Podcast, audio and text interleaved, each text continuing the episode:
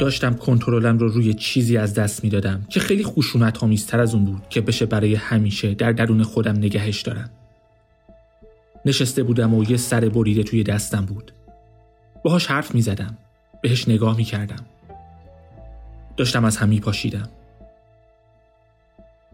میتونستم با این واقعیت زندگی کنم که همین الان یه زن جوون بیگناه و با ضربات چاقو کشتم و گلوشو بریدم. نه با اره، با یه چاقوی جیبی. پیچیدگی کار منو برانگیخته میکرد. روش موشکافانه‌ای که با اون مشکلات بالقوه رو حتی قبل از این که پیش بیان برطرف میکردم.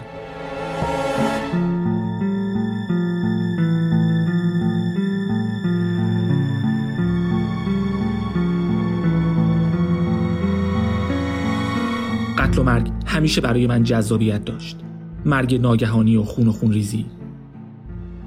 نیویورک سرد و دلگیر بود، اما اشکالی نداشت چون با حس و حال خودم همخونی داشت. دنیا داشت تاریک میشد.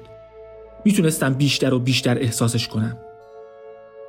تو گرگومیش نیویورک کنار دودکش میشستم و به این فکر میکردم که خودم رو از اون بالا پرت کنم پایین. یه نیرویی وجود داشت که آدما رو از من دور میکرد. یه نفر میخواست من نابود بشم.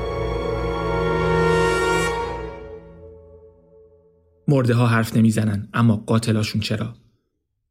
قسمت 5 پرونده شکارچی، به زودی از پادکست آخرین شاهد.